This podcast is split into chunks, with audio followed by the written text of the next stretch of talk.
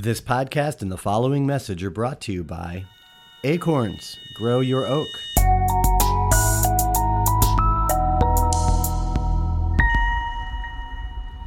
Acorns helps you grow your money. In under five minutes, get investment accounts for you and your family, plus retirement, checking, ways to earn more money, and grow your knowledge. Take control with all in one investment, retirement, checking, and more. Just $1, $3, or $5 a month. Find out more by going to autoconverse.com slash acorns. That's www.autoconverse.com forward slash acorns. From acorns, mighty oaks do grow. If you ask any scientist, are you sure that human activity is causing global warming? Any, any scientist should say no, because you cannot be sure. Um, let's say hypothetically, CO2 was good for the environment, and let's say hypothetically, the United States possessed all the oil in the world. Well, you'd still have to get off oil because it's a finite resource, and as you start to run out of it, the scarcity would drive the cost up and cause economic collapse. It just, I just don't understand why we'd run that experiment.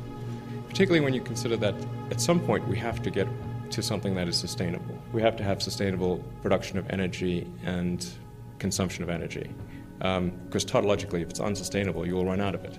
That was Elon Musk, of course, Tesla's CEO, and SpaceX, explaining that we don't need a quote unquote global climate crisis to justify the need for sustainable energy. As he pointed out, we will eventually run out of fossil fuels. Everybody understands that. And so logically, sustainability is necessary for our survival. It's just that we don't need to make a crisis to justify the reason for having sustainability, which is somewhat of our theme today in this episode, where we'll be laying out the bipartisan infrastructure bill that just went into effect, which includes provisions for sustainability. We'll also be looking into some recent developments in electrification, not just in cars, but in a small community in Louisiana.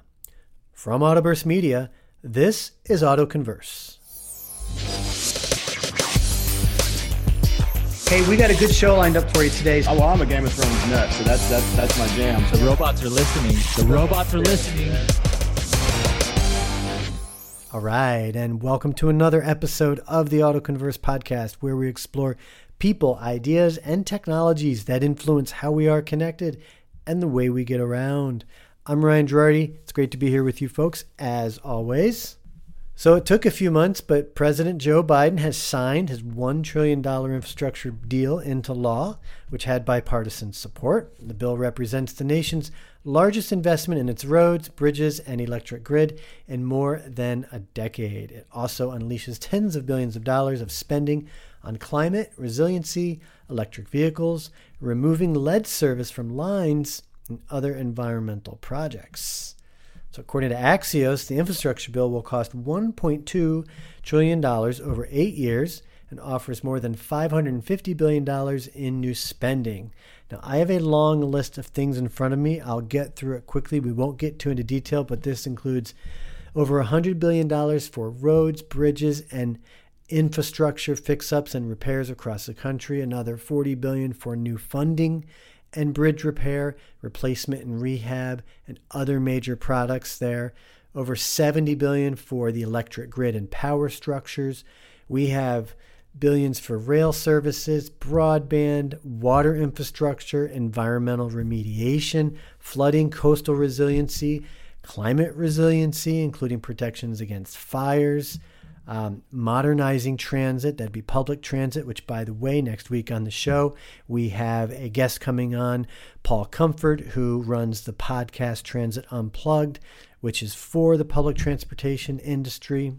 There's provisions in here for airports, port infrastructure, transportation and safety programs, electric vehicles and charging, buses, ferries. It's a good bill.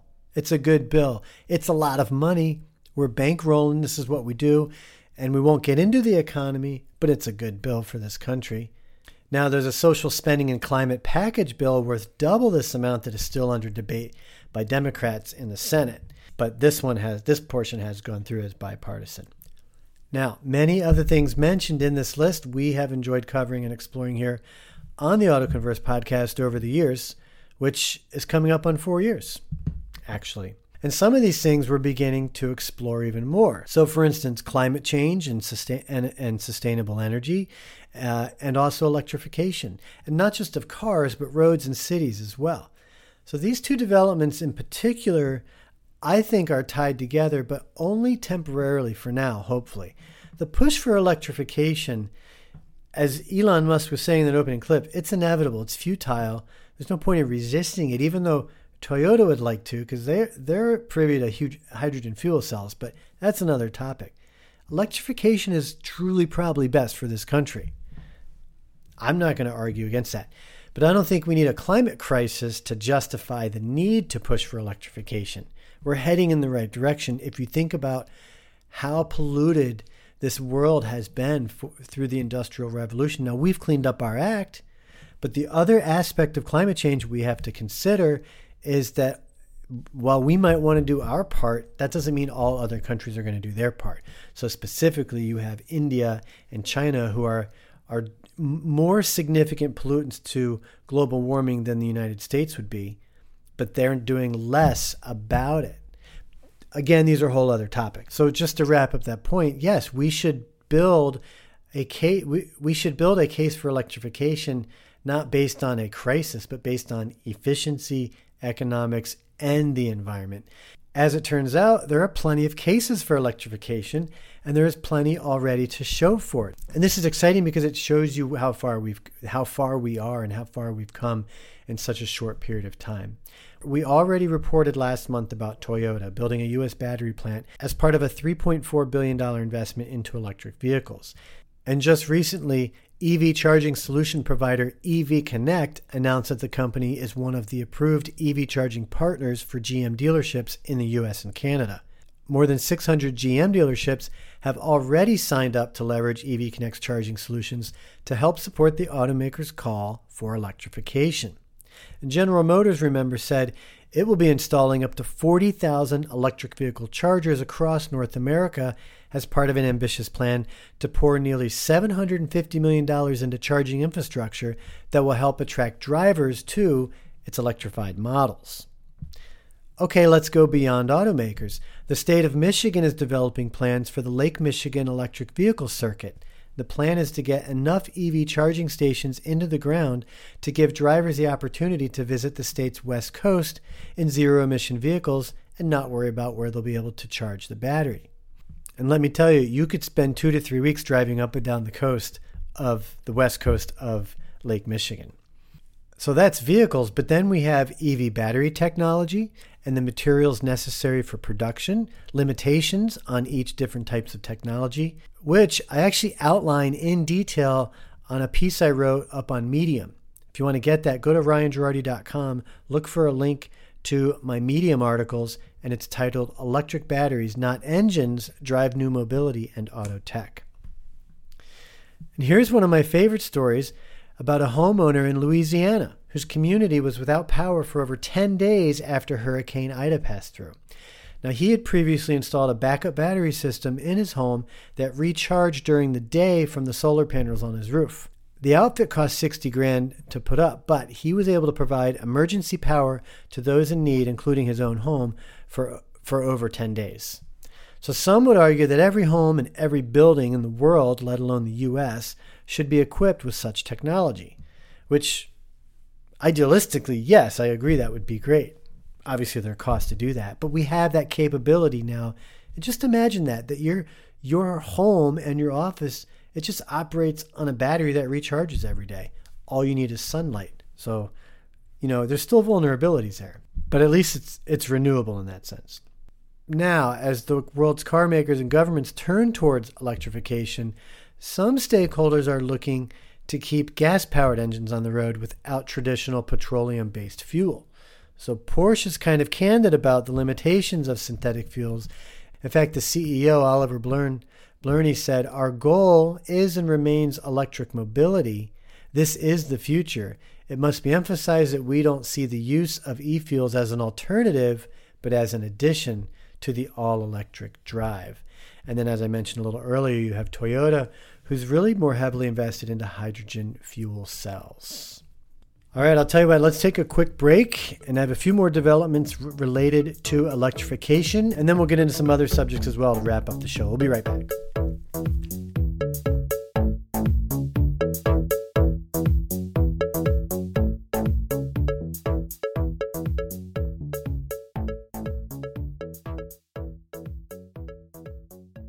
Hey Dad, are you still looking for a car? Did you know that when you click on car ads, dealers pay for every click? But shouldn't you get paid? After all, you're the one clicking. That's why I use Ask Auto. With Ask Auto, you build rewards as you shop. Plus, Ask Auto recommends exclusive offers based on your needs. You can ask questions on cars you like and still protect your personal information. You can even set your price. Who knew car shopping could be so easy and rewarding? Ask Auto, fast, fun, and rewarding car shopping. All right, well, welcome back to the program. Thanks for staying tuned in. Uh, before we continue on with mobility tech and connectivity news, do have a few announcements to uh, share with you here. So, next week is our live monthly webcast. Uh, we have the co founder of Dive Design coming on, talking about pet prosthetics and mobility, uh, and a new 3D printed canine quad cart that they made for one of their rescue dogs. Also, have the founder of Ask Auto, a new shopping site that actually rewards shoppers for engaging with car ads by local auto dealers on the network. And yes, if you were paying attention, you did just hear an Ask Auto ad. And then we also have, which I believe I mentioned earlier, the host of the Transit Unplugged podcast, Paul Comfort, coming on. We'll be talking uh, about the new spending bill, the new infrastructure bill, and some of the developments in the Department of Transportation. So here's a new development. Facebook, which will soon be going by the name Meta, is shutting down its facial recognition system, which automatically identifies users in photos and videos. Remember that? And they're doing this citing growing societal concerns about the use of such technology. So here's the deal I looked into this just a little bit. This doesn't mean they're not going to still be recognizing your face. What they're not going to be doing is automatically identifying you and sharing you and crowdsourcing your face within the network. Doesn't mean they're not going to be identifying you in pictures. In other news, Verizon and Nissan completed a proof of concept showing how sensor data from vehicles and surrounding infrastructure can be processed at the edge of Verizon's wireless network to help to help guide drivers in near real time. Now the edge is Verizon's multi-access edge computing layer in 5G which processes significantly more information more efficiently than previous generations. Proof of concept, early, early on. This is an example of cellular vehicle to everything technology, CV2X, which is being applied to scenarios where drivers may find it difficult to see pedestrians or oncoming traffic if they're obscured from view. And it uses the 5G, LG, LTE, and Nissan's proprietary telematics test platform. I'll share something with you. I was uh, in a country road heading home, and it, the sun was down, so it was dark. And I'm at a T-bone intersection, if you will. So, and I'm turning left, and there was a couple cars coming at me from the from the left side, and a couple, and one coming from the right. But I had plenty of time. There was no need to rush or be urgent. And as I was turning, just as I finished making that left turn onto the highway where the speed limit was 55, did I see a car coming at me in front of the one in front of the one that I was looking at. But it made me realize it was kind of an optical illusion, if you will, the way that the timing of the speed and the lights were. I just couldn't see the car in front of him, even though it was there and the lights were on. And that's the kind of thing that uh, vehicle car connectivity could uh, could help out. In fact, in the new infrastructure bill, one of the things we're going to talk about were the seven ways that this new infrastructure bill could change your future car, and it's pretty much all literally all safety related features. So, for instance, uh, detection for DUI, so the car not being able to operate what if because it can it can detect and tell that you're you're um, under the influence of alcohol uh, adaptive driving beam headlights, which have not ever been permitted in America. They're they're standard for not most cars, but luxury cars in uh, in Europe. Those are going to start seeing uh, adaptive uh, beam headlights here in the U.S. If you're not sure what those are, we'll have to uh, fill you on how that works. They're pretty fascinating technology.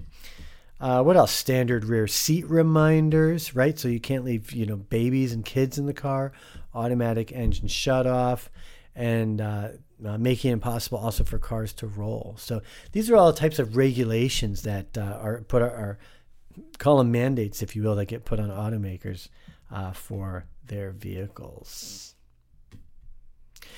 The Tennessee General Assembly has approved incentives and infrastructure funding for Ford Motor Company and South Korean battery company SK Innovations, planning a 3,600 acre Blue Oval City campus. The project is set to be a $5.6 billion investment by Ford and SK at the Memphis Regional Megasite, creating 5,800 new jobs. So, great new development there. Again, one way for uh, for automakers to to to uh, test technologies uh, right there in you know in in in cities and in suburban areas. And just to leave things off, here's a fun one for you. General Motors is teaming up with Lockheed Martin to produce the ultimate off-road self-driving electric vehicles for the moon. The project is still in the early stages and has yet to score any NASA money, but the goal is to design light yet rugged vehicles that will travel farther and faster than the lunar rovers that carried NASA's Apollo astronauts in the 70s. The initial rovers will be designed to carry two astronauts at a time. And here's something cool the U.S. Department of Energy, along with General Motors and MathWorks, announced the EcoCAR EV Challenge, which will kick off in the fall of next year. It's now accepting applications from universities with ABET accredited engineering programs. Teams will have four years to design and engineer a next generation battery electric vehicle that utilizes automation and vehicle to everything connectivity to implement energy efficient and customer appealing features. Teams will follow a real world vehicle development process to meet rigorous technical milestones throughout the program and will compete head to head with other teams in annual competition finals, with the series culminating in the summer of 2026. Well, let's hope that we're around to report on that four years from now. Oh, and by the way, about the show next week, if you want to tune into the show, you got a couple options. Your best bet is to text the keyword autoconverse to 855 766 7585, and we'll send you a link to our YouTube channel and you can subscribe. And then because you're subscribed to our YouTube channel, you'll get notified from YouTube when we schedule the event or when we go live, and we'll send you a text message with the link in it as well. So again, text the keyword autoconverse to 855 766 7585. All right, well, that is a wrap for today. Thanks again for tuning in, and I appreciate you being here, letting us catch you up on some of the big headlines and some of the more obscure elements. Uh, this is what we love doing. We've got some really neat things coming your way uh, to get excited about. So just keep staying tuned. If you haven't given us a rating review on Apple, iTunes, or Google Play Store, please go ahead and do that. And um, hey, tell a friend or two about the podcast as well. Appreciate you listening. I'm Ryan, and we'll be back in a few days. See you. Bye.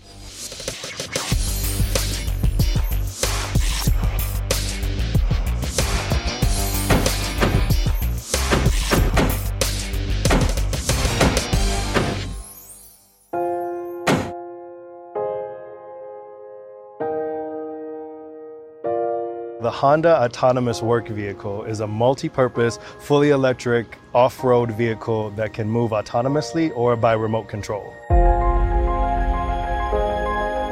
The vehicle is mostly being used for material transport, but we believe that the vehicle can provide much more value. So, right now, we're partnering with Black and Veatch to assess the capabilities of the vehicle at a large scale construction site.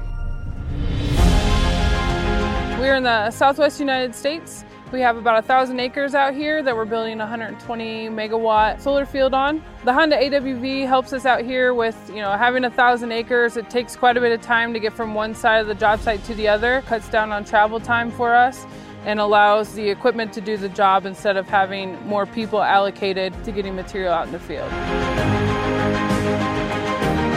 So the Honda AWV is based on our Pioneer side by side chassis. It's a four wheel drive platform that's capable of maneuvering in rough terrain.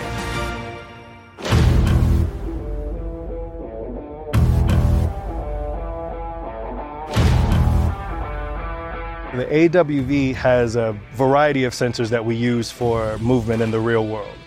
So we're using GPS based technology so the vehicle can identify where it is in space, and we're using LiDAR and radar sensors for obstacle detection.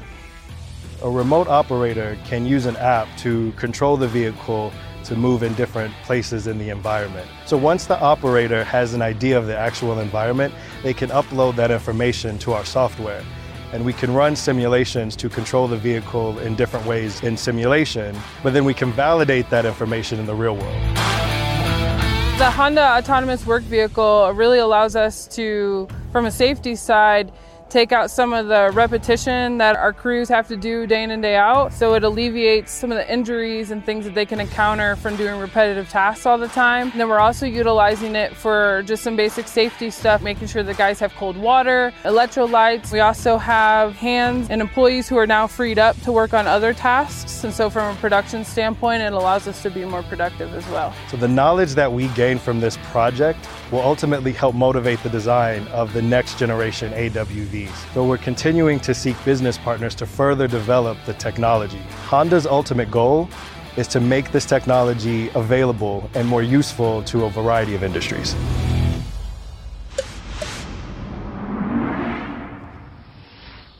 This is Autoburst Media.